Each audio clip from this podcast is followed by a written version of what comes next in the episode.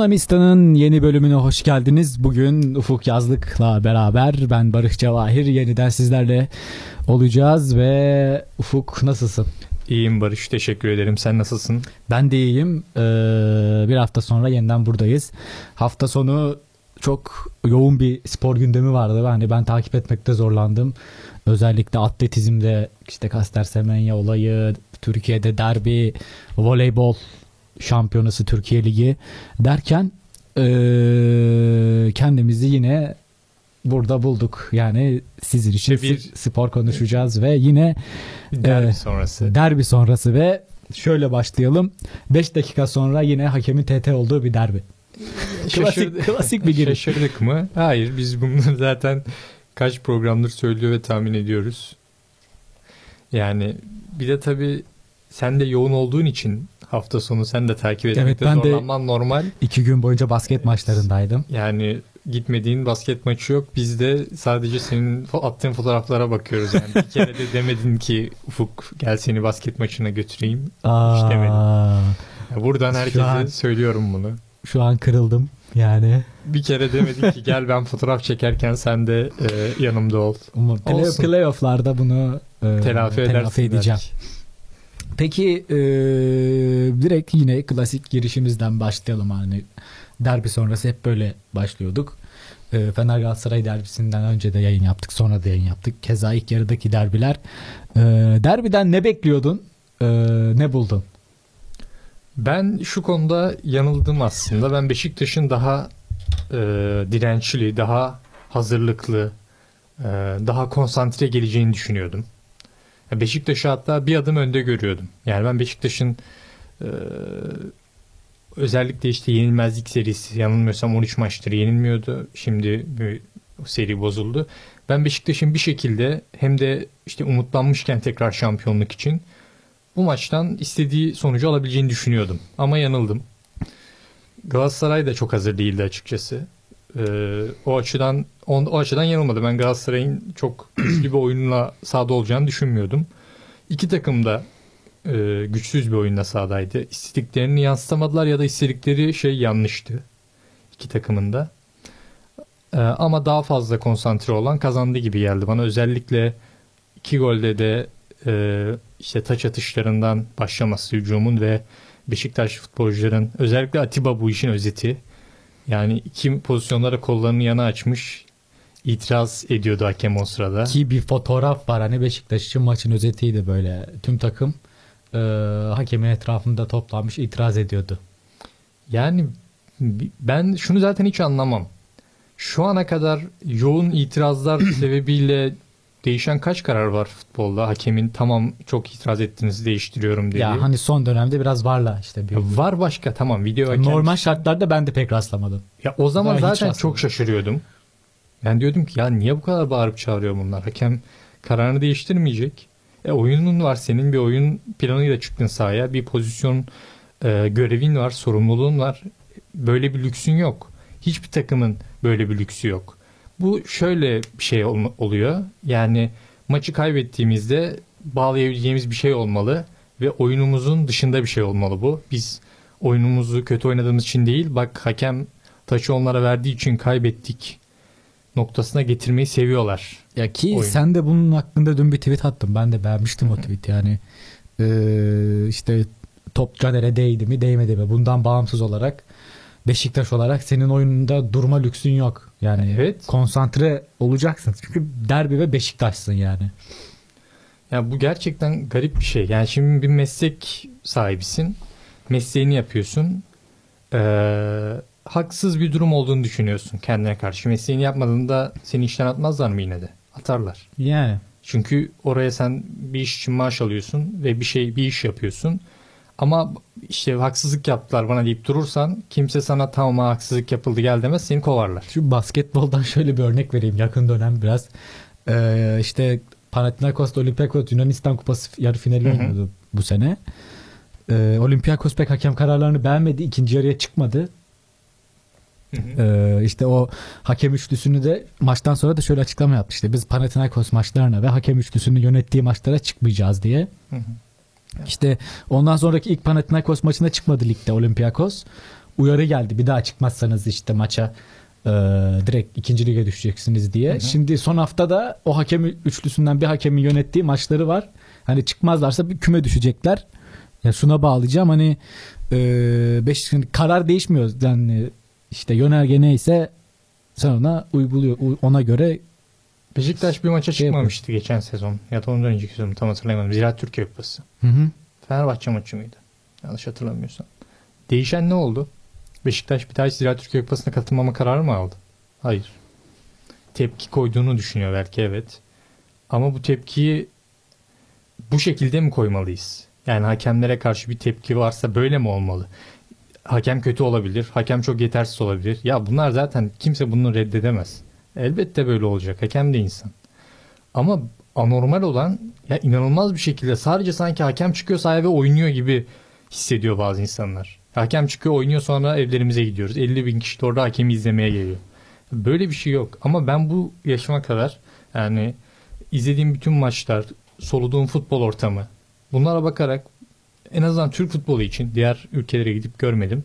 Şunu söyleyebilirim. Ya bu oyundan hakem çıkana kadar Türkiye'de en önemli figür hala hakem olacak gibi geliyor bana. Yani bunu değiştirmek çok zor. Çünkü bunu değiştirmek gayretinde olan kişiler de yani doğru tepki veremiyor. İşte kulüp başkanları olsun, taraftarlar belki bu hakem böyle olmasın istiyor ama sadece şöyle veriyor tepki. Ya bize yapıyorlar diyor. Yani herkes bize karşı bir şeyler yapıyor diyor ama yani ya ortak bir çalışma yok onlara karşı. Evet. Dediğin o yani. ya ortak bir çalışma herkes hani kendi derdine düşmüş işte bize yapmasınlar bize yapmasınlar ama işte 18 takımın 10 takımı bunu diyorsa bu büyük bir sorundur yani o zaman yani ligin yarısına hakemler ayırıyor kayırıyor ligin yarısını ve bu büyük bir sorun yani. yapacaklar. 10 takımdan fazladır Şimdi- belki de bu şimdiye kadar gelen e, tepkiler. oyun olduğu sürece ya futbol o zaman farklı bir sektöre yatırım yapın. Yani iş adamları, yöneticiler, şunlar bunlar buradan para kazananlara söylüyor. Ya futbol zaten böyle bir oyun. Hakem denilen biri var ve hakem o anki kendi gördüğüne göre karar veriyor. Ha belki sonradan şimdi video hakem vesaire geldi. O da belli bir protokolü var. Belli noktalarda müdahale olabiliyor oyuna. Yani eğer kesin, net, e, yatırdığın parayı hiçbir problem olmadan geri alabileceğin, kazanabileceğin bir sektör istiyorsan bu sektör futbol değil. Böyle yapmaya çalışıyorlar. Yani hakem şey olacak, hakem işte dediğim gibi robot olur belki. Ya bu o zaman da bitmeyecek ama bu tartışmalar. Bu sefer diyecek ki yazılımı değiştirmişler. ya bu işte bu işin içinden çıkılmaz bir noktaya götürüyor. Onun yerine bu bizi geliştirmeyen bir şey. Onun yerine gidelim ya bir bakalım biz ne oynuyoruz. Dün futbol oynandı mı sence derbide? Yani ben uzun zamandır derbilerde bir futbol görmüyorum. Yani belki işte ilk 15 dakikalarında, ilk 20 dakikalarında bir futbol oynanılıyor ama sonra işte eee, işte birebir mücadelelere, kaoslara, hakem kararlarına, VAR'a son dönemde Hı hı. dayanan bir şey oynanılıyor yani. Dün bir tweet gördüm çok hoşuma gitti. Şu an kimin attığını tam hatırlayamıyorum ama şeydi tweet böyle. Futbol her zaman böyle olsaydı hiç bu kadar sevemezdiler. Hani es- Evet, eskiler evet, gördüm ben onu. Gördüm. hiç bu kadar sevemezdi. Yani bu oyun şimdi Dokuz buraya gelmezdi. falan sever Hı falan. öyle o tarzda Yanlış bir tweet gördüm. İnan Özdemir. Olabilir, olabilir. o Tam hatırlamıyorum ama ben. O ben de gördüm onu yani çünkü. çok haklı bir Bence tweet. de, ben de, yani ben de. oyunun Doğru buldum. biz de hep tartışıyoruz oyunun güzellikleri ön plana çıksın diye ama maalesef özellikle bizim ülkede Şimdi çok az çıkıyor. Buna dair çok güzel bir şey daha gördüm ben dün. Ee, yayıncı kuruluşta Önder Özen anlatıyor. Diyor ki bizim takımlarımız, teknik direktörlerimiz kaybetmenin normal bir şey olduğunu anlamadan güzel oyun oynayamazlar. Çok doğru bir tespit. Yani e, işte günümüzde gördüğümüz City olsun, Ajax olsun. Ajax şu an final oynayacak büyük ihtimal. Belki yarı finalde elenir bilmiyoruz. Önemli olan o değil. Yani o noktaya gelene kadar kaybederek geldiler. Ki hala kaybediyorlar. Hala da kaybedebilirler. Çeyrek finalde kaybettiler belki. Ondan önce gruplardan çıkamadıkları dönemler oldu. E, ön elemelerde elenmişlerdir. Eredivisie'de zor dönemler geçirdiler. Ama mevzu şu oldu. Ya kaybetmek normal bir şey. Mesela Hı hı. şu maçta iki hoca da kaybetmenin normal bir şey olduğunu e, kabul edip ona göre bir takım çıkarsa çok tedbirli olmasalar yani tabii ki e, taktik strateji anlamında belli noktalarda tedbirler alabilirsin. Ama gerçekten Türkiye'de Türk futbol ikliminde hocalar, takımlar kaybetmekten çok korkuyor.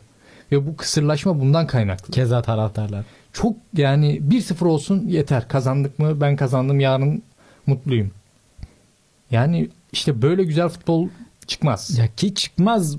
Bu da şöyle olaylara götürüyor yani. Bak Galatasaray'ın resmi hesabı e, işte ya iki hafta önce mi geçen hafta mı şimdiye kadar olan hakem hatalarını derleyip video atmış. Yani resmi hesap taraftar hesabı değil yanlış anlaşılmasın. Evet. Yani resmi bir hesabın hani böyle bir şey yapması bence çok doğru değil. Biraz Popülist bir yaklaşım. taraftar baskısı da var. Popülist bir yaklaşım. Hani özellikle sosyal medyayı işte pohpohlayalım da işte millet gaza gelsin. Yani ben hiç Avrupa'daki büyük takımlarda böyle bir hareket görmedim. Hani bir hata olur, iki hata olur. E baktığımızda Chelsea Cardiff maçı vardı işte 3 hafta önce. Hı hı. Cardiff'in yani hayat meselesiydi küme düşmemek Düşecek. için. Chelsea'yi yeniyorlardı ama ma- hakem offside'ı görmedi. Hı hı. Yani Cardiff sosyal medyada böyle bir hareket yapmadı. Ya işte ya başka şeyler. Biraz kurumsallıktan da uzaklaşıyor Ya böyle olunca. Çünkü ya Kulüp yapıları. İngiltere başka bir yer, burası başka bir yer. Çünkü yani burada- uç örnek oldu Ha, ama evet, burası ya Gerek şey yok. anlamında söylüyorum. Yani şunu karşılaştıralım diye.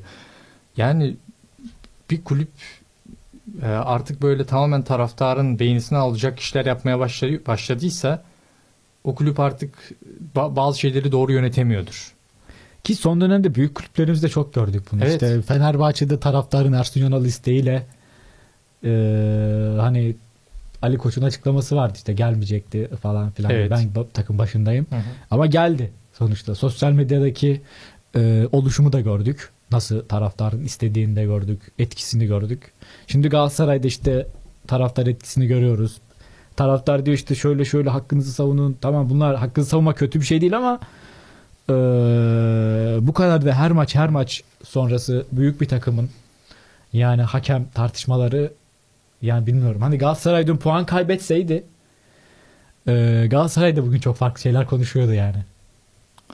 Ya şimdi taraftar konusunu burada Zübeyde geldiğinde de konuşmuştuk. Hı hı. Taraftar uzman değildir.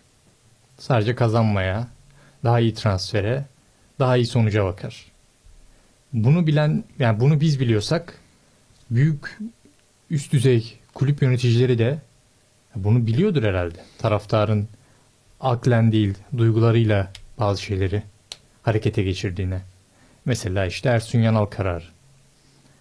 Peki şimdi ne oldu? Yine bir kısım iyice bir kırılma yaşadı. Ersun Yanal'a karşı çıkmaya başladılar. Artık tamamen format istiyorlar. Bir kısım yine Ersun Yanal'ı destekliyor. işte takıma suç buluyor. Ya bir kısım her zaman bir şey bulacak taraftarlar arasında. Ya taraftarlarla yönetici arasındaki o çizgiyi çekmek gerek. Her konu e, Galatasaray'dan da örnek verelim. E, derbi sonrası konuşuyoruz iki takımı da Galatasaray Beşiktaş. Cagney diye bir transfer yapıldı. Ya acaba planlı bir transfer mi oldu Cagney yoksa Pek tra- planlı olduğunu yoksa sanmıyorum. Son plan tutmadı A planı tutmadı. Farklı isimler geçiyordu. Pato geçiyordu. Biri daha geçiyordu tam hatırlayamıyorum. Pato her yıl geçiyor zaten. Pato evet yazıyorlar. Biri daha geçiyordu Çin'de oynayan tam hatırlayamadım adını. Ben de tam hatırlayamadım. O da Bir ara. Modest geçti. O da geçti. O, bir problem pürüzler çıktı onda da olmadı. Bir anda Kasımpaşa'da çok iyi bir sezon geçiren, çok iyi bir sezon yarısı geçiren ligin gol kralı 12 milyon euroya. 10 da olabilir. bir anda transfer edildi ve yüksek bir miktar.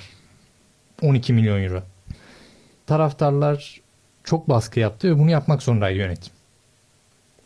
Şimdi Cagney'nin faydası olmadığı diyemeyiz. Her zaman bir fayda ya her oyuncudan bir fayda sağlayabilirsin doğru bir oyunda. Ya peki bir fiyat performans karşılaştırması yapalım. Ya 12 milyon euro eder mi? Neden aldın? Taraftar çok istedi. Aldılar. Bir nevi gö- gövde gösterisi gibi oldu. Bakın gol kralında alırız biz. Ya biraz United'lı Alexis Sanchez transferi. Ne oldu Alexis Sanchez? haftalık bak seninle programa girmeden önce baktık. Kevin De Bruyne kaç alıyor haftalık? 350 bin. Sanchez 500 alıyor. 500 bin. Sanchez ne yapıyor? Kulübede çıkmıyor. Yorganını yastığını almış kulübede. Yani işte bu işler böyle plansız programsız olunca böyle oluyor.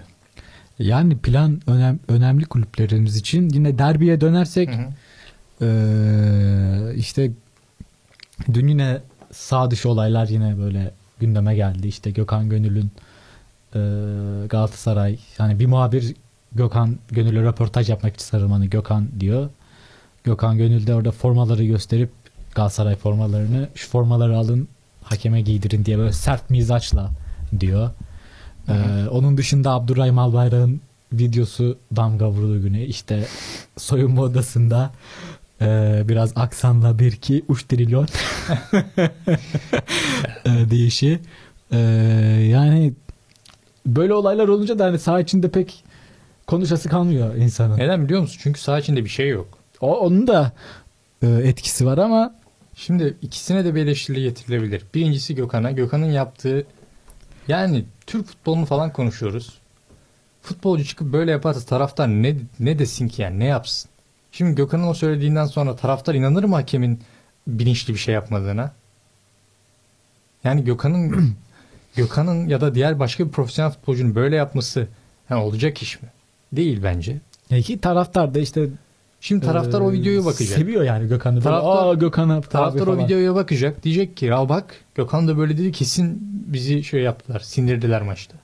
Ya böyle olmaz işte. Yani bazı futbolcular da, bazı muhabirler de, yorumcular da, yazarlar da hepsi yani aslında bu şikayet ettikleri ortamın sebebi. Sebepleri bunlar yani. Ya. İşte taraftar sözcülüğü yapan muhabirler, e, kulüp sözcülüğü yapan muhabirler, bir de bu muhabirler sonra yorumcu diye karşımıza çıkıyor. ki ya da işte e, her ne kadar muhabirim deyip hani bir kulübe bağlı olan. Evet, basın kulübü- danışmanı gibi. ne çalışan. olursa olsun kulübün hatasını bulmayıp kulüp hata yapsa bile yani kulübü kötülemeyen, yani eleştirmeyen daha doğrusu. bir de bu isimler futbol muhabiri ya da futbol yorumcusu falan değil. Bak ben sana söyleyeyim. Bunlar taraftar muhabiri, taraftar yorumcusu. Ve yani saha içine dair tek söyleyebilecekleri şey şu. X oyuncu niye yok? Hoca niye almadı? Acaba parası mı verilmedi falan. Tamam bu da bir haber. Ama sen bu haberi farklı bir alanda yap. Saha içine dair yorum belirtecek çok kişi var yani. Herkes belirtmesin. Çünkü gerçekten bazı isimler futbolculardan da, yorumculardan da, gazetecilerden de şikayet ettikleri bu ortamın sebebi olduklarının farkında değiller. Ya da farkındalar bilmiyorum. Ama ben böyle düşünüyorum. Ee, Bir de şey olayında da Abdurrahim Albayrak olayında da e, yani komik bir o- Komik bir olay. bir video ama Ama trajik o da. Yine yine orada eleştirilmesi gereken şu var. Ya bu kadar prime falan gerek yok. Yani bu oyuncular ne kadar kazanıyorlar? Zaten alabileceklerinin çoğunu alabileceğinin en çoğunu veriyorsun. Alabileceğinden daha fazlasını veriyorsun. Lines Norveç'te 200 bin alıyorsa burada en son 1.6'ya mı ne anlaşmış? 1.4 mü öyle bir rakam anlaşmıştı. Ya primle falan oynayacaklarsa zaten oynamasınlar. O ayrı bir konu da. Bir de paran da yok. Ya senin paran yok ki. Sen borçlusun. Tüm kulüpler. yani finansal fair play var. Onun yerine de 1, 2, 3 değil 10 trilyon scouting, altyapı yatırımı yap. burada çok haklısın. Peki araya gitmeden biraz da saha içine değinelim hani bizde. Hı hı. Ee, dün dünün tartışılan olay Necip tercihiydi Şenol Güneş'in. Ee, hani herkes Necip'i işte eleştiriyordu. Niye Necip'le başladık? Şenol Güneş'i de eleştiri geldi ama Necip biraz e, toparladı Beşiktaş'ı. Yani özellikle ilk dakikalarda. Beşiktaş çünkü çok baskılı başladı önde. Ee, hani bayağı işte Mustera'da hatalar yapıyordu böyle arka arkaya işte. O dönem Beşiktaş hatta bir gol de bulabilirdi. Öne de geçebilirdi. Ee, Necip işte bu baskıda hani geride biraz e, orta alan baskısı dediğim önemliydi çünkü kaptığı toplarla. Ee, bence biraz Necip'ten istediğini aldı Şenol Güneş. Hani en azından ilk yarı ya da ilk yarım saat. Ya ben ben de aslında Necip'in çok yanlış bir tercih olduğunu düşünmüyorum. Şöyle yani Necip'in futbolculuğunu bizim ya da diğer eleştirenlerin bildiği kadar Şenol Hoca da biliyor. Yani antrenman yapıyor futbolcusu. Ki ben Necip'e gelen tepkileri fazla anlayamadım çünkü e, bir de hani yıllardır Beşiktaş'ta yıllardır bu tür maçlarda oynadı. Hı hı. Ee, hani ne kadar formsuz olursa olsun ya da formda hani Necip bence derbide oynayacak bir oyuncu Türkiye'de. Ya, bir- şu var işte yani herkes teknik direktör. Yani Necip şimdi hocanın bir planı var. Şenol Güneş milli takım da aynı zamanda teknik direktörü milli takım. Yani böyle bir insan, böyle bir teknik direktör başarıları var. Ya ve biliyor Necip'in nasıl futbolcu olduğunu. Senin benim kadar o da biliyor. Ama demek ki oynamak istediği planda direkt hücum tercih etti Beşiktaş. Ya daha çok yani öyle gol bulmak istedi. Bulamadılar ama Yani direkt hücum oynarken bence Necip iyi toparlıyor, iyi tutuyor merkezi. İyi futbolcu tercihi. Ya çünkü e, Galatasaray zaten topla oynayan bir takım. Galatasaray'ın bu sezon %45'in altında topla oynadığı maç yokmuş. E haliyle teknik direktör de ona göre bir plan çiziyor. Bu şey değil. Rakibi şaşırtmak için değil. Ya bugün mesela şey e, doğru bir şey aslında bu. Bir söylemde bulmuş Uğur Meleke yazısında e, aslında bazen bu tür maçlarda şey demiş. E, rakibi şaşırtacağım derken kendini şaşırırsın. Ama bence böyle bir durum olmadı. Şenol Güneş rakibi şaşırtmak istemedi. Kendi oyununu biliyordu. Rakibin oyununu da biliyordu. Ona bir önlem ya da e, kendi oyununu daha kolaylaştıracak bir isim olarak Necip'i tercih etti. Ki bir de deneyimi de var yani. Necip'e gelen tepkiler bence biraz gereksiz fazlaydı böyle. Her şeye tepki veriyorlar. Ee, Galatasaray cephesinde de ben Fernando'yla e, Donk'u beğendim. Maçın Özel- adamı Fernando mu sence de? Ya bence Fernando hani ortalığı yine işte iyi topladı Galatasaray'da yine. Ee, pasta attı. İşte birebir mücadelelerde zaten fizikli bir oyuncu. Donk'u da e, bu ilk geldiğinde ben ilk geldiği günler işte daha Hı hı. kiralık olarak gitmemişti de işte İspanya'ya. Hani biraz eleştiriyordum işte Donk'u Melo'dan sonra şey diyorlardı işte Melo gibi olmaz falan. Ben de öyle diyordum Aynısı ama değil zaten. Aynısı değil zaten. Ee, Fatih Terim'le birlikte farklı bir role evrildi ya. Bir de işte artık rahatça hem geride oynuyor hem de pivot olarak ortada da oynayabiliyor. Hı hı. Ee, özgüven kazanıyor. Dün de baya hani fiziki mücadelesi iyiydi. Ee, Galatasaray iyi tuttu geride. Bence de. Ben, ben Topu da de- iyi çıkardı. Ya ben yani. Donk gibi oyuncuları beğeniyorum aslında. Yani böyle özellikle Fatih Terim'le birlikte farklı rollerde hem savunmanın merkezinde hem merke- orta sahada savunmanın önünde oynayabilecek bir kıvama geldi. Bir de hatırlarsın Kasımpaşa döneminde biraz daha vurdum duymaz bir oyuncuydu. Hı hı. İşte İspanya'ya kiralık gitti geldi. Biraz daha toparladı kendini. Ben- Bir de e, şey de bence Fatih Terim bu işi iyi yapıyor yani şu oyuncuların e, özelliklerine göre bazen farklı yerde denemeler yapıyor. Hı hı. İşte farklı şekilde yararlanmaya çalışıyor futbolculardan ve gelişim de sağlatıyor. Terim'in bu e, şeyi bence son derece başarılı bu özelliği. Donk da bence ilk geldiği dönemle şu ana kıyasla çok önde. Yani başarılı bir Hı hı. sezon geçiriyor. Yani başka göze ça- çarpan Galatasaray'da. Nokta. Yani ben de bu arada Fernando evet bence de Fernando. maçın adamı. Atiba'yla bir bence Atiba Fernando önemliydi merkezde. Kilit isimlerdi. Çünkü pas istasyonuydu bu isimler. Fernando daha ağır bastı. Zaten e, yani biraz daha iyi- büyük bir futbolcu Fernando Atiba'dan kalibri olarak. E, bunu da gösterdi. Büyük maçta büyüklüğünü gösterdi bence. Ben Kagawa'yı bekliyordum aslında ileride ilk 11'de ama yedek Hı hı. çıkınca biraz şaşırdım. Kagawa hani bu derbide hani kullanılı, kullanılırdı yani ilk başta. E, Yine demek ki hocayla ilgili. Çünkü ilk geldiğinde çok iyi başladı. Hı hı. Sonra ya belki fiziksel, belki oyun anlamında oyuna dair bir farklılık istiyordur hoca. Onu tercih Yani etmemiştir. Hatta açtım maçı işte dedim vay be işte Shinji Kagawa Türkiye'de oynuyor ama derbide yedek diye bir şaşkınlık yaşadım. Ee, bir araya gidelim aradan sonra devam edecek Zorabistan.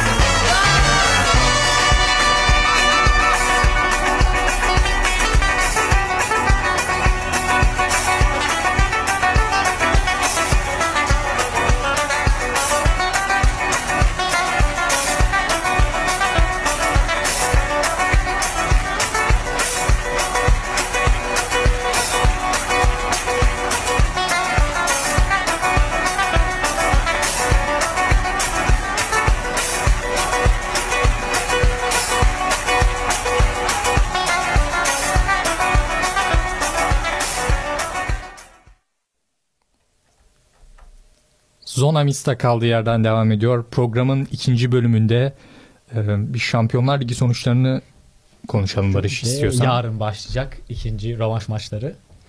Ee, Ba- Barcelona ile de girdik. Ee, maalesef Liverpool'dan Liverpool taraftarlarından da bir e, üzgünlüğümüzü belirtelim Liverpool taraftarlarına. Yani izledim ben maçı. Messi yani çok bir şey diyemiyorum. Hatırlar mısın işte e, şey diyorduk Barcelona'nın hala buralarda olmasının nedeni Messi midir değil midir? Messi mi sana cevabını da Net verdi işte. frikikten sonra yani ben Messi'nin yani Ben e, ilk yarıda bir pozisyon gördüm. Daha maç henüz berabereydi. Messi aldı topu. Gitmeye başladı. Sürüyor orta sahadan işte rakip cihaz sahasına doğru. Dribbling yapıyor. Peşinde Van Dijk artı 3 oyuncu vardı. Özet. aslında hani bir özet. cümleyi şu Van Dijk artıdan Bak, sonra Van Dijk artı 3. Van Dijk şu an dünyanın en iyi merkez or- merkez şey savunmacısı. Yani ben e, o akşam Efes'in Barcelona maçı 5. serisi şey e, Barcelona serisinin 5. maçı vardı. E, ondaydım. E, baskette ma- Barcelona hüsran oldu ama o gece futbolda kazandı. 3-0'lık net galibiyet. Hiç beklemiyordum. Çok net ya erken bitti gibi geliyor bana. yani e, Jurgen Klopp da şaşırmıştır. Biz yani ne oldu ya bize bir demiştir yani maçtan sonra. E, tabii hemen toparlandığını düşünüyorum. Yani işte çünkü lig devam ediyor. Ya ikisi adına. birden giderse ki Ya öyle ikisi- görünüyor. O, o da var. E, en azından işte ligde kalan maçlarımızı kazanalım. Ya diye. öyle düşünmek zorunda artık şu saatten sonra. Bir de o maçta şey kötü oldu. Wijnaldum oynadı. Firmino yoktu. Ee, saatte 9 olarak. Wijnaldum'u tercih etti. Ve ilk yarı çok çok az topla buluştu Wijnaldum. Ee, bir de aslında ilk yarı Muhammed Salah'la bayağı bastırdı Liverpool. Özellikle beklerin şeyiyle, beklerin desteğiyle rakip ceza sahasına çok rahat girebiliyordu. Ve ben golü bulacağını düşündüm Liverpool'un ama dirençleri git, e, dakika ilerledikçe kırıldı. Ya şu saatten sonra şey gibi olur bu Milan Liverpool eşleşmesindeki gibi bir e, dönüşle falan eleyebilirler. Yani o da zor hani e, Barcelona psikolojik üstünlüğü de ele aldı bence özellikle o işte e, son frikik golünden sonra bir tane karikatür görmüştüm. İşte otobüsü çekmişler Alisson'un arkasına Hı hı. Van Dijk yazıyor. Otobüsün de hani bu önü eğimlidir ya camı. Hı hı. Tam o frikikin girdiği 90 açık. Müthiş, müthiş Orası yapmışlar. açık. İşte orada da Messi oradan Çok, attı çok iyi golü. yapmışlar. İnanılmaz bir karikatürdü yani yani son zamanlarda gördüm. Ya ben yine de Barcelona savunmasının Liverpool hücumlarına böyle çok da dayanabilecek bir savunma olduğunu düşünmüyorum. Bence Liverpool gol bulabilir. Özellikle Firmino'nun da e, eklersen oraya Firmino'yu da Salah, Firmino, Mane üçlüsüne karşı durabilecek çok az savunmacı var bence. zaten. Çok az savunma dörtlüsü üçlüsü var. Bir şansları hala var ama yani 3-0'ı geçmek için şansları tabii daha az. Yani mesela 1-0 2-0 yenerler belki ama yine turlayan Barcelona olur. Diğer maça ne diyorsun Ajax? Ajax Tottenham? maçını da ben izledim. Ee, şöyle diyeyim Tottenham tarafından. Tottenham zaten sonla Kane'i eksik çıktı maça. Evet. Ee, bir şaşırdılar. Yani Ajax öyle bir baskılı başladı ki İngiltere'de. Yani e, İngiliz taraftarlar da İngiliz futbol severler de şaşırmıştır. Ee, tabii işte Ajax'ın önceki tur maçlarını izleyenler şaşırmamıştır ama yani. Hep böyle ya Ajax. Yani hatırlıyor, hatırlarsan geçen hafta konuşmuştuk herhalde. Ya bazı takımlar böyle topu bırakıp savunma yapamaz. Yani kendi oyununu maç 3-0 olsa ve kendileri kazanıyor olsa bile kendi oyunlarını oynamak zorundalar. Ajax da böyle bir takım. Ya Juventus deplasmanında 3-4 olabilirdi skor. Ki işte kendi oyunlarını oynadıkları zaman da işte e, isim vermek gerekirse Taci, Tadic, e, Frankie de Jong tek pasla 3 kişiyi 4 kişi oyundan düşürebiliyor neresin, ki neresin şeyleri koşuları. koşuları da işte öyle ki yine işte Van de Beek'e gelen pas kaç kişi oyundan düşürdü orada hani offside de yoktu Ve- tertemizdi. Şu- yani bir parantez çalalım. İnanılmaz ya bir soğukkanlılıkla attı golü. Önce bir vurur gibi yaptı, fake verdi. Sonra o kadar soğukkanlı bitirdi ki yani Hollanda'nın Thomas Müller gibi. İşte Tottenham'da e, o dengesizliğin üstüne bir de Vert- Vertonghen'i e, sakatlığa kurban git, verdi. E, çok da kötü sakatlandı Vertonghen Hı. yani. Hatta orada sağlık ekibiyle de bir sorun yaşandı yani. Hatta hı. yani Vertonghen oyuna gel girdi sonradan ama böyle ayakta duramıyordu. Yani 10 saniye geçti geri çıktı. Şimdi maç temposu yoğun. İngiltere takımının. Avrupa yedeklerinde daha da yoğun. Kadro derinliği de yeterli olmayınca bir oyuncu çok fazla maç oynamak zorunda kalıyor. Tottenham böyle bir takım. Hep bunu söyledik sezon başından beri. Böyle sakatlıklar sık olmaya başladı. Ki bu da yani e, biraz hani o sakat normal işte kas sakatlığından falan bağımsız çok sert darbeydi. Evet, yani evet, zaten evet, burnu evet. falan kanadı. Yani E, dolayısıyla hücumda da işte Kane son olmadığı zaman Kane mesela. Kane. Yoren, Yorente çok zayıf kaldı. Yani Kane'in e, tabiri caizse tak diye atacağı pasları Yorente ayağında bekletip 10 saniye sonra Şimdi atmaya ya- çalışıyor. Ya, bu takımın üçüncü forveti Lorente. Ya mesela Harry Kane sakatlıktan gelip tekrar sakatlanıyor. Neden? Ya son tamam kart cezasıydı. Bu arada sonun yokluğu da bence çok büyük etken ya. Çok Son büyük. sonun yokluğu son çok beğendiğim futbolcu benim. Yani çok iyi bir golcü olduğunu düşünüyorum. Ya bulduğunda çerçeveyi gördüğünde Hı. o topu o kaleye sokar bir şekilde. O, o vuruş yeteneği var onda. Ya 1-0 çok şey bir skor değil. Yani net garanti bir skor değil. Çünkü bu bu seviyede iki takım da birbirini deplasmanda yenebilir. Öyle bir seviyedeyiz. Zaten bu deplasman kuralı, deplasman golü kuralı da bence tartışmaya açılır yakın zamanda. Hı hı. Yakın gelecek yıllarda. Çünkü ben o kadar büyük etken olduğunu düşünmüyorum. Ya deplasmanda oynamanın, kendi evinde oynamanın belli bir seviyenin üstündeyken. Tamam mesela amatörde etkiler. Çünkü gerçekten zaten her maçın taraftarı izlemiyordur. Bazı deplasmana gidersin 100-200 kişi olur tribünde mesela. Bizim şeyde Alemdağ Spor öyledir mesela. Bu arada Alemdağ Spor'da çıktı. Şey playoff oynayacaklar herhalde. Playoff oynayacak. için. Buradan başarılar dileyelim. Evet onlar mesela öyledir. Çok fazla taraftar olur ve rakip takımı ürkütürler gerçekten. Ya ama profesyonel seviyede şimdi oraya çıktıktan sonra bence taraftarla bir 5-10 dakika bir alakan olur sonra biter. Çünkü orada yapman gereken şey zor şeyler var. Pozisyon alacaksın. Hocanın sana verdiği talimatlar çok karmaşık olabilir. Üst düzey birlikte oynuyorsun. Haliyle e, bence o kadar da etkilenmiyorsun. Ben Moura'yı e, çok takdir ettim. Hani Hı hı. sonla Kane'in yokluğunda her topa koştu. Ne, ta yani neredeyse. Ee, ama işte beklediği pasları Yorente'den bulamadı. Yani Yorente Kane'in bazen hani aldığı işte yardımcı forvet rolünü yapamadı tam anlamıyla. Gelen ortalara da Kane gibi böyle çivi gibi kafayı vuramadı. Ki yapabileceği en iyi iş belki En iyi iş o. kafa vurma mevzusu. Zaten hani kariyerinin son dönemi yani bataklığa düşmüş gibi yani. Llorente'yi İspanya'da da izledik hani İspanya'da da uçuyordu. Ee, Üçüncü forvet dedin zaten. Ya işte Kane'le sonun yokluğu bayağı bir etkiledi. Ya tabii ya buna rağmen oynayabilen bir takım işte. Ben bunu hep söylüyordum. Tottenham bir şekilde yine 5. oyuncuyu çıkarır oraya yine bir oyun oynamaya çalışır. Öyle bir takım. Ya tabii hocayla da ilgili. Llorente'nin bence zaten en böyle e, akılda kalıcı şey bu sezon için şey attı. Gol City'ye attı. City attı. Bu arada unutmadan Gol. ekleyelim. Eriksen Eriksen'e biz çok hani büyük bir rolü var. Özellikle Evet. Ajax eşleşmesinde demiştik. Biraz sınıfta mı kaldı? Ya gerçekten Ajax orta sahası çok çok dinamik, çok güçlü bir genç güçlü gençlerden oluşuyor.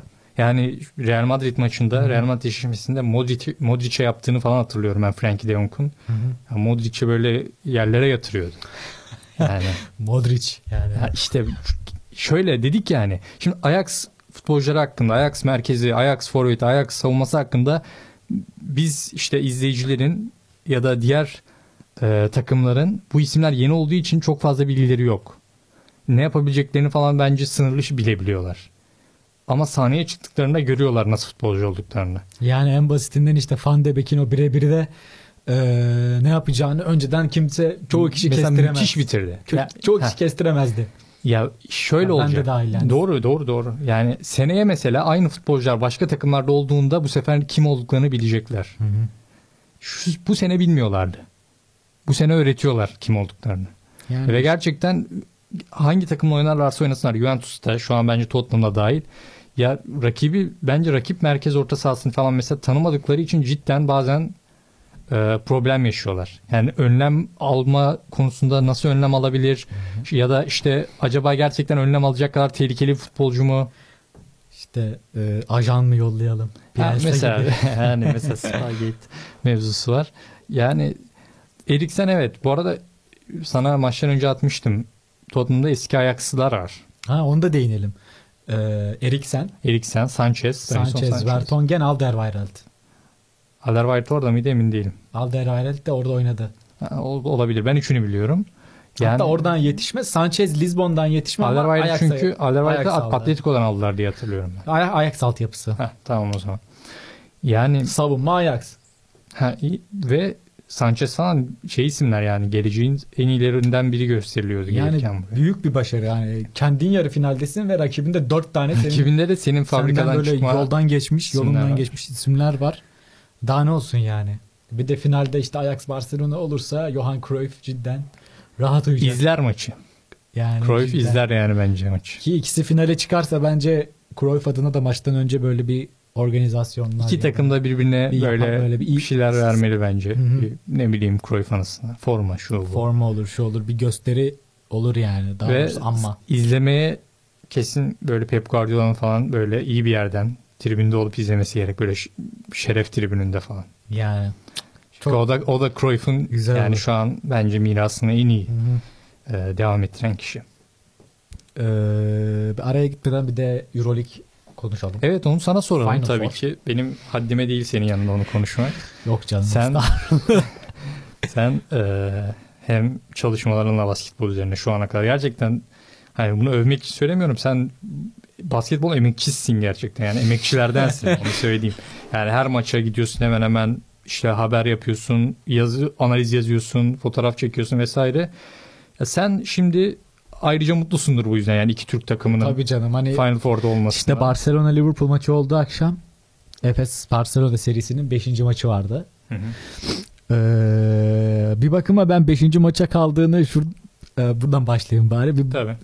dördüncü maçta ben dedim işte Efes kazansın da yani rahat gitsin ya Final Four'a falan. Ama bir yanımda diyordu ki işte İstanbul'a dönsün seri bir maç daha izleyelim burada işte eğlenelim falan.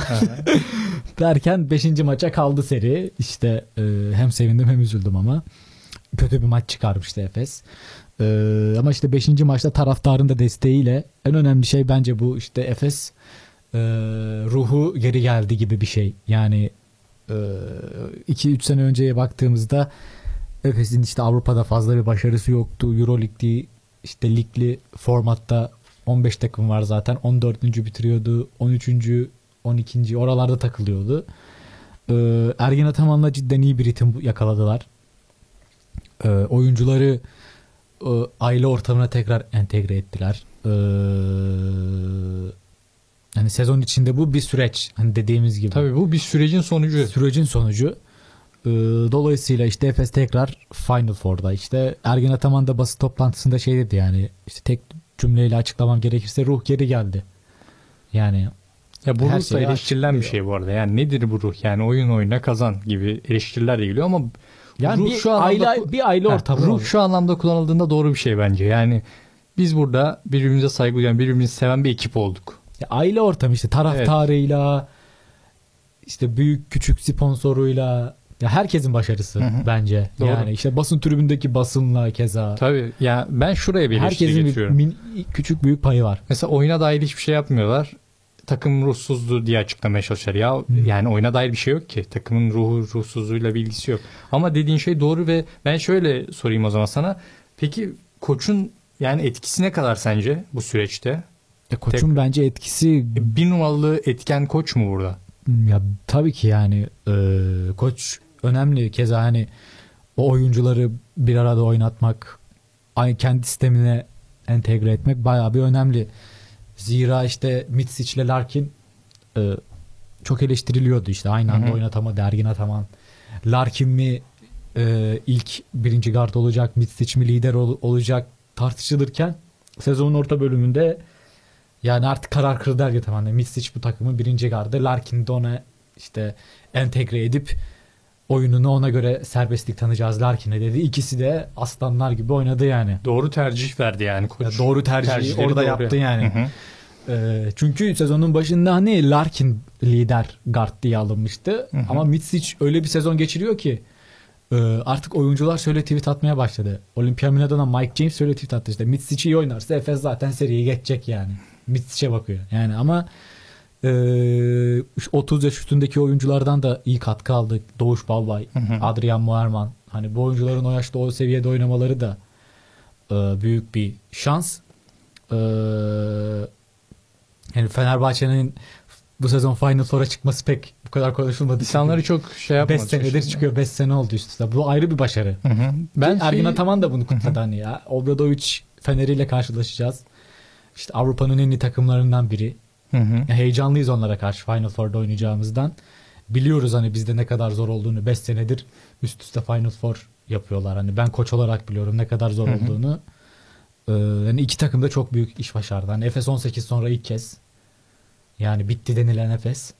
18 sonra İyi bir geri dönüş iyi yaptılar. bir geri dönüş yaptı. Ve e, Ya kazanan cidden hı. Türkiye basketbol olacak. onu söyleyecektim. Yani her türlü bir takımımız finalde, Finalde olacak. olacak. Peki senin yani maça dair söyleyeceğin yani ne olur Maça bu dair eşleşme şöyle bu Fener'in- maçlara daha doğrusu. Ee, Efes'in handikapı biraz Fener'e sakatlıkları. Hı hı. Ee, s- kime sorsan hani ilk favori Fener olarak gösteriliyor. Şu an işte. Fenerbahçe'nin karşısında çıkıp da favori olamayacağı bir takım var mı Avrupa'da?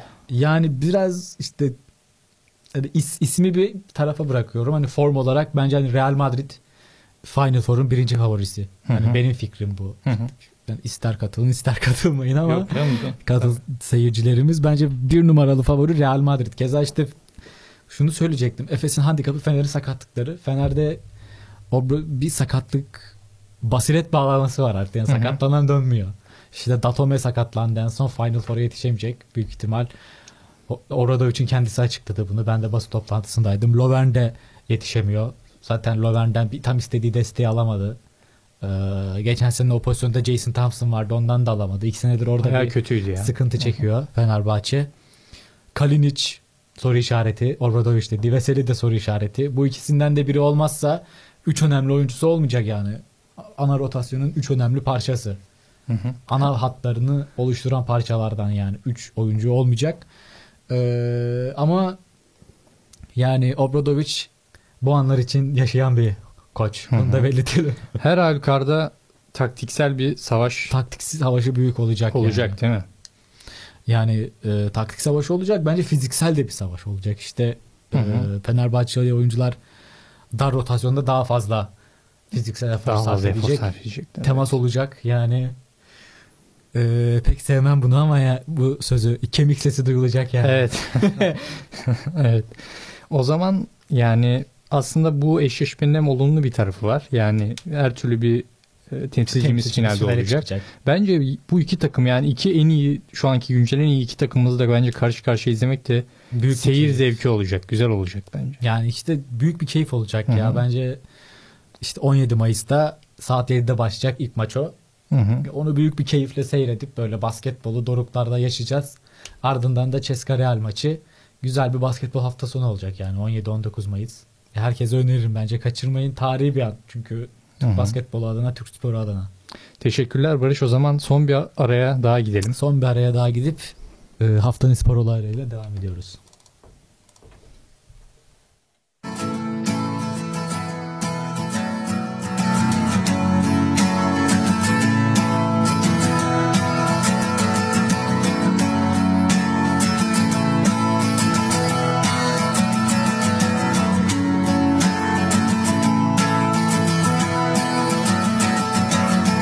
Today is gonna be the day that they're gonna throw it back to you. By now, you should have somehow realized what you gotta do. I don't believe that anybody feels the way I do about you now.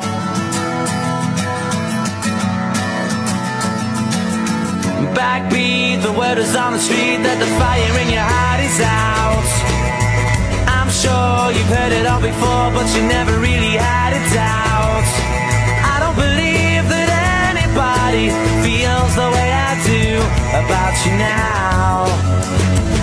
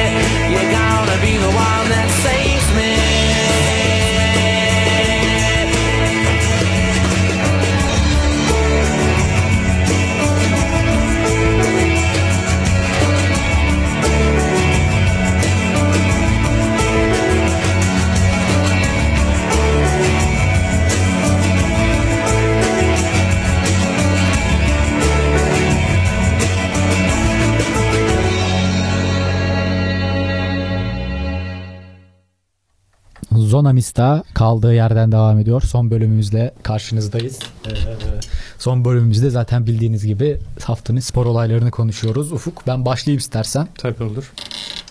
Ee, bu haftanın en çok dikkat çeken spor olayı bence Caster Semenya olayı Hı hı. oldu. 800 metreci olimpiyat şampiyonu Caster Semenya Güney Afrikalı Ee, kadın atlet Ee, maalesef işte kasa baş dava açmıştı kas. Ee, işte Caster Semenya biraz kalıplı sonra testler yapıldı işte Caster Semenya'ya Ee, testler sonucunda işte testosteron oranı biraz fazla çıktı Hı. ve e, Kas da şunu dedi işte yarışmak istiyorsan uluslararası yarışmalarda şu belli bir ilaç var o ilacı kullanıp testosteron oranlarını düşürmen lazım. Eşit şartlarda yarışsın diye Semenya da reddediyor. Çok garip bir Çok olay. garip bir olay. Yani bu doğuştan böyle değil mi sonuçta? Doğuştan böyle Semenya. Yani turnuvada yarışabilmek için bunu mu değiştirmesi gerek? Yani çok eleştiriler de aldı işte. Ee, Kas ya bence de değiştirmemesi. Başka bir çözümü yok Başka mu yani? bir bilmiyorum yani. Sonuçta bir ara hatırlarsın Serena Williams'a o, böyle o aklıma geldi. diyorlar. Yani işte hatta erkekler de yarışsın yani falan. Çok, yani çirkin sözler Çirkin cinsiyetçi evet. sö- sözler. Ee, Semenya'da bakalım bir hafta içince içinde ne yapacak? Çünkü e, uluslararası yarışmalarda yarışması için bir hafta içinde karar vermesi lazım işte. Bildirmesi lazım. Ben şu ilacı kullanıyorum artık o orada yarışacağım diye ya da kullan Bu bir şey yapmayacak. sağlık kontrollerinin protokolünde var olan bir şey mi? Yani belli bir seviyede mi olması gerek? Yani belli bir seviyede olması gerekiyormuş. Hmm. Semenya'da e, hani büyük hani daha izin verilmeyecek büyük ihtimal hani yarışmasına. Son yarışmasında da Diamond League'de kaç metreydi hatırlamıyorum ama 2 saniyeyle rekoru şey yaptı geliştirdi. Hmm. Yani başarılı. Böyle bir yanıt verdi yani. Ya işte garip bir olay gerçekten Çok bilgim olmadığı olay. için daha fazla bir şey söyleyemiyorum. Ee, bunu da aktaralım buradan. Hı hı. Bakalım bize Semenya'nın nasıl bir tepki vereceğini Takip ederiz bunu. ya. merak Konuşuruz ediyoruz. Konuşuruz üstüne. Ee, diğer bir olay NBA'de playofflar devam ediyor. Hı hı. Portland Denver serisinin 3. maçı 4 uzatmaya gitti. Evet onu gördüm. Baya 9 oyuncu 45 dakika oynadı. 45 artı. 5'i 50'den fazla oynadı. İkisi 60'tan fazla oynadı. Nikola Jokic 60 dakikadan fazla oynadı ki Jokic'i biliyorsun fiziğini. Yani tosun. skor üretimi iyi olan mıydı yok hiç? Ya Pota altında rahatlıkla triple double, double yapan bir uzun. çünkü ben bir maça denk gelmiştim eee, bir Denver maçına. Yanılmıyorsam Denver'da oynadı. Denver'la oynuyorlar. Seri işte dün Skor dördüncü maç oynandı. 2-2 oldu. Ya, takımın skor yüküne bayağı katkı sağlıyordu diye. İnanılmaz bir maçtı. Biz de hani tekrarını Kazanan şey oldu sanırım değil mi? Portland. Portland kazandı o maçı ama dün işte e, Denver kazandı 2-2 oldu. Denver Hı. beklenenden iyi bence. Spurs'u elediler zaten. E, işte bakalım playofflar heyecanla devam ediyor. Böyle enteresan bir maç oldu. Tarihi bir maç. Hı hı. Öneririz yani. Tekrarını izleyin bayağı ama bir. Gece uyku tutmayınca zaten Vakit ayırın. maçlarını ben öneriyorum. Sabah zaten sabah işte gün ışığı doğdu oldu. Türkiye'de maç bitmiyor. Devam ediyor maç yani. Sabah programları, sabah haberleri başladı. Maç devam ediyordu. Enteresan bir şey oldu öyle. Ee, Iker Casillas Hı. kalp krizi geçirdi. Real Madrid'in efsane kalecisi Porto'da oynayan işte mesajlar geldi Casillas'a. Ee, Casillas'a da buradan geçmiş olsun dileklerimizi iletelim. Şu an durumu Şu an durumu iyiydi. iyiydi. Hı. Porto açıklama yaptı. Durumu iyiydi. Real Madrid'de Casillas tişörtleriyle çıktı. Hafta sonunda lig maçına. Olması gereken şeyler. Yani Casillas Real Madrid'in Ben çok şaşırmıştım Casillas Porto'ya gidince. Hani Casillas'ı Real Madrid'de bırakır diyordum. Orada Mourinho başladı, dönemi orada bırakır. bazı problemler yaşadılar. Mourinho'nun biletini kesti. Biraz hani hoca yiyicilik olayları döndü. O, Mourinho'yu yemeden önce Mourinho birkaçını yedi orada. Juventus'ta e, hareketli dakikalar var. La Gazzetta dello Sport gelecek gidecek listesini hazırlamış Juventus'un. Onlar hazırladıysa tutar ben sana söyleyeyim. Chiesa, James Rodriguez, Rabiot, Delict transfer listesi. Gelecek oyuncular. Deli çok olacağını Gidecek sanmıyorum. oyuncular Dybala, Douglas Costa, Pjanic, Cancelo, Higuain Dybala listede. kesin gider bence gitmesi gerek. Cancelo neden gidiyor? Yani piyasa yapmıştı. Bayağı piyasa Ha, belki yapmıştır. piyasa varsa daha iyi bir teklife gider. Yoksa Tabii Juventus'un teklif yollamak yapar gider. Çünkü genç zaten. Ya Juventus kendi yollamaz bence. İyi futbol ben beğeniyorum. Dybala'nın kesin gitmesi gerek bence. Sence? Bence de. Yani artık Olmadı kendine orada. iyi Yani bir rol bulacağı böyle takımıyla hani onun etrafına takım kurulabilecek bir Orada yapıya biraz fazlalık kalıyor bence. lazım. Özellikle Ronaldo'nun gelişinden Onun sonra gelişiyle bile tamamen, Tamamen bence bitti. fazlalık kaldı. Sultanlar Ligi final serisinde şampiyon Vakıfbank oldu. Eczacıbaşı'nı 3-0'la geçti. Hı hı. Total seride. Efeler Ligi'nde de Fenerbahçe oldu. Buradan iki kulübü de tebrik ederim. Vakıfbank çok başarılı. Gerçekten voleybolda çok başarılı bir ekip. Ki buradan da e, yine bir eleştiri getireyim. E, Türk televizyonlarına, spor televizyonlarına. Bir futbol programında Onlar kaldı mı öyle bir şeyler? yani Türk televizyon, spor, televizyon. yani ne kadar işte biz sporu konuşmaya çalışıyoruz burada ama maalesef Efeler Ligi'nde Fenerbahçe şampiyon oldu. Bir futbol programında da işte e, daha doğrusu spor kanalında işte son dakika Efeler Ligi'nde Fenerbahçe şampiyon oldu. O sırada da futbol programı Hı hı. vardı. Son dakika Fenerbahçe şampiyon oldu denildi ve gülmeye başlanıldı. Hani Fenerbahçe'nin durumundan dolayı, ligdeki futboldaki durumundan dolayı çok üzücü bir olay ve saygısızlık oradaki sporculara ve kulübe. Sen ne dersin? Ya işte bu neden kaynaklı? Dediğim gibi bu spor ortamının böyle olmasına sebep olan kişiler ekranlarda ve böyle olmasına sebep olan kişilerin eee, buna sebep olduğunu bile bile sırf reyting kuruna işte konuşma hakkı verilmesi ve taraftarların da buna bir zamandan sonra alışması artık bu bunu kanıksadık yani. Türkiye'deki spor ortamı böyle. Biz en başından Zonomistan ilk bölümlerinde de söylemiştik. Yani bizim bu haftanın spor olaylarını vaktimiz olsa bunları da detaylı konuşmaya çalışırız. Yani bunları söylemek istiyoruz çünkü bu insanlar emek veriyor. Bisikletçiler de emek veriyor, voleybolcular da, işte boksörler de. Maratoncular. Hepsi emek veriyor. Belli bir çalışma. Bunlar kolay şeyler değil. Uykusuna, beslenmesine, antrenmana dikkat ediyor. Karşında ne oluyor?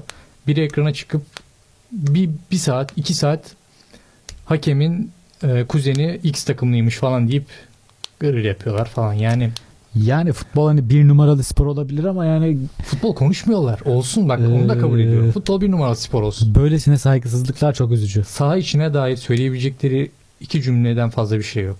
Çünkü kendilerini geliştirmiyorlar. Spor medyasındakiler kendilerini geliştirmiyor çünkü böyle bir şey yok. Zorunda değiller, ihtiyaçları yok. Kendilerini geliştirseler de geliştirmeseler de zaten taraftar kitlesi de benzer şeyler istiyor. Ya Böyle bir durumda çok nadir birkaç isim var tabii. Biz de burada isimlerini de söylüyoruz. Konuk almaya da çalışıyoruz çoğunu. Yani gerçekten e, bu spor medyasının bu bulanık durumunda bir şeyler yapmaya çalışan isimler var. Onlara tabii haksızlık etmek istemem ama biz daha çok e, kötü örnekler üzerinden konuşuyoruz burada. Çünkü onların da azalması gerek. Ee, son spor olayı da futboldan. Premier Lig'de Harvey Elliott Wolves'a golünü attı Fulham'lı genç oyuncu hatta çok genç oyuncu. Hı hı. Premier Lig tarihinde gol atan en genç oyuncu oldu. 4 Nisan 2003 doğumlu Harvey Elliott Wolves'a golünü attı. Bayağı küçük ya. 2003'lü Premier Lig'de gol atıyorsun. Yani sen olsan neler hissedersin?